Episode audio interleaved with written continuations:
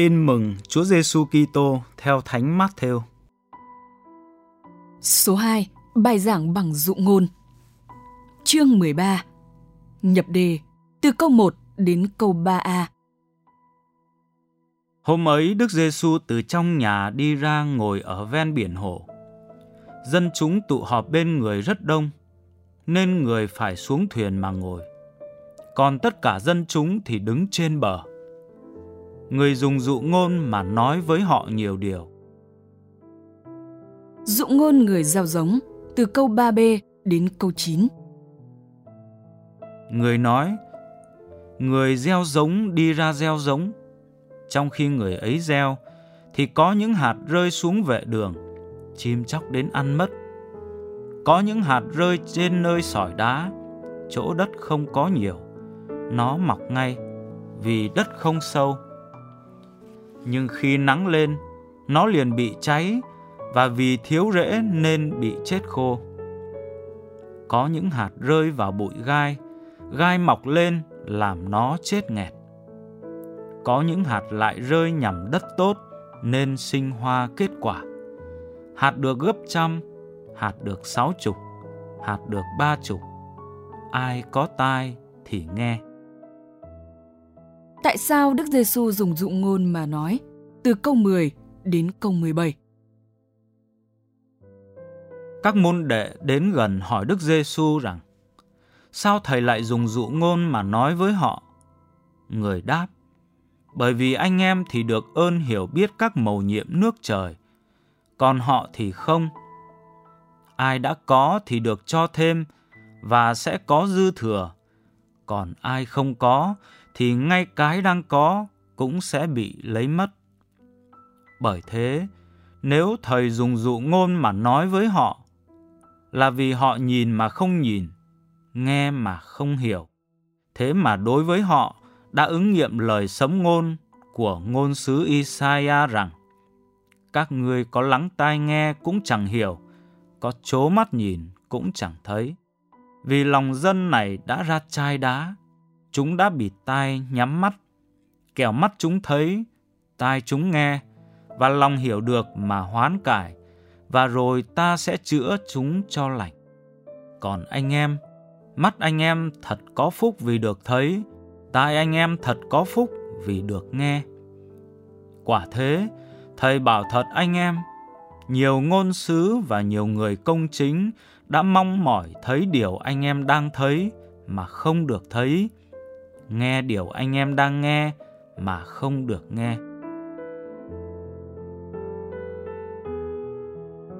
Giải nghĩa dụ ngôn người gieo giống từ câu 18 đến câu 23. Vậy anh em hãy nghe dụ ngôn người gieo giống. Hễ ai nghe lời rao giảng nước trời mà không hiểu, thì quỷ dữ đến cướp đi điều đã gieo trong lòng người ấy đó là kẻ đã được gieo bên vệ đường. Còn kẻ được gieo trên nơi sỏi đá, đó là kẻ nghe lời và liền vui vẻ đón nhận.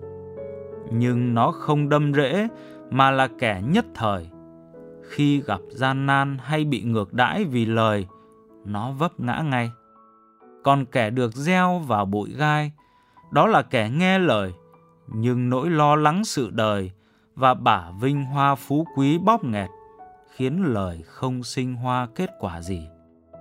Còn kẻ được gieo trên đất tốt, đó là kẻ nghe lời và hiểu, thì tất nhiên sinh hoa kết quả và làm ra kẻ được gấp trăm, kẻ được sáu chục, kẻ được ba chục. Dụ ngôn cỏ lùng từ câu 24 đến câu 30. Đức Giêsu trình bày cho dân chúng nghe một dụ ngôn khác nước trời ví như chuyện người kia gieo giống tốt trong ruộng mình. Khi mọi người đang ngủ, thì kẻ thù của ông đến gieo thêm cỏ lùng vào giữa lúa rồi đi mất. Khi lúa mọc lên và trổ bông, thì cỏ lùng cũng xuất hiện. Đầy tớ mới đến thưa chủ nhà rằng, thưa ông không phải ông đã gieo giống tốt trong ruộng ông sao? Thế thì cỏ lùng ở đâu mà ra vậy? Ông đáp, kẻ thù đã làm đó. Đầy tớ nói, Vậy ông có muốn chúng tôi ra đi gom lại không?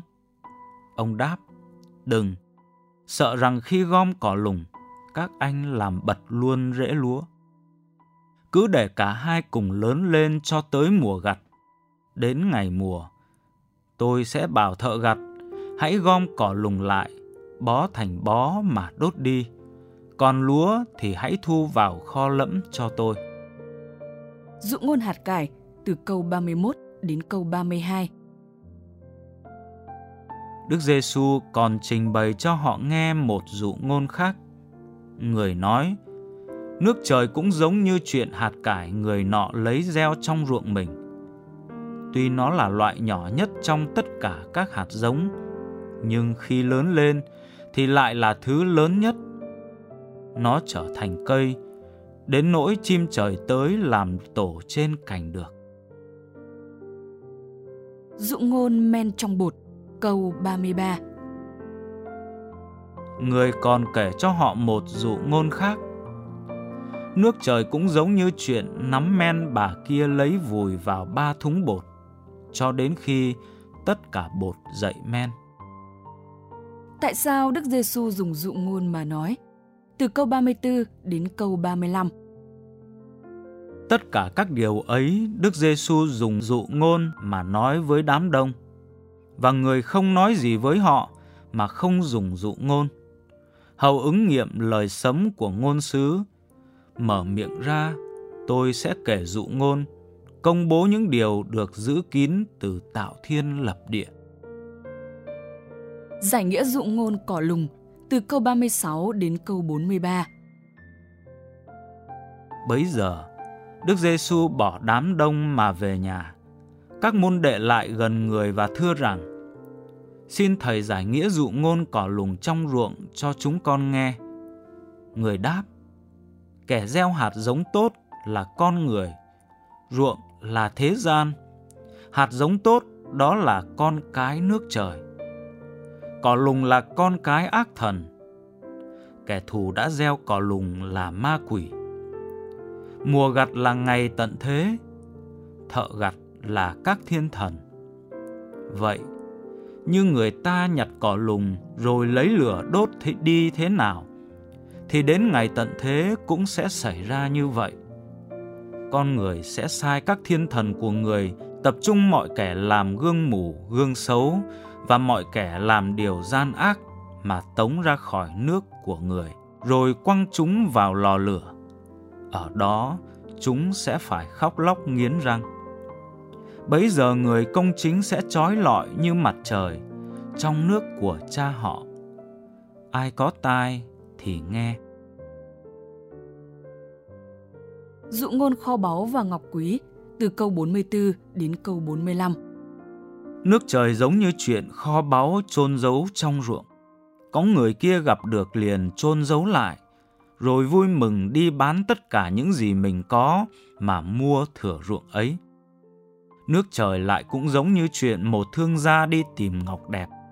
Tìm được một viên ngọc quý, ông ta ra đi, bán tất cả những gì mình có mà mua viên ngọc ấy. Dụ ngôn chiếc lưới từ câu 47 đến câu 50. nước trời lại còn giống như chuyện chiếc lưới thả xuống biển, gom được đủ thứ cá. Khi lưới đầy, người ta kéo lên bãi, rồi ngồi nhặt cá tốt cho vào giỏ.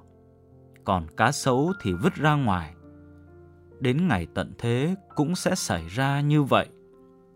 Các thiên thần sẽ xuất hiện và tách biệt kẻ xấu ra khỏi hàng ngũ người công chính, rồi quăng chúng vào lò lửa. Ở đó, chúng sẽ phải khóc lóc nghiến răng.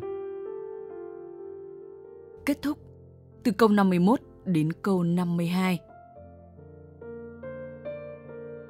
Anh em có hiểu tất cả những điều ấy không? Họ đáp, thưa hiểu. Người bảo họ, bởi vậy, bất cứ kinh sư nào đã được học hỏi về nước trời, thì cũng giống như chủ nhà kia lấy ra từ trong kho tàng của mình cả cái mới lẫn cái cũ.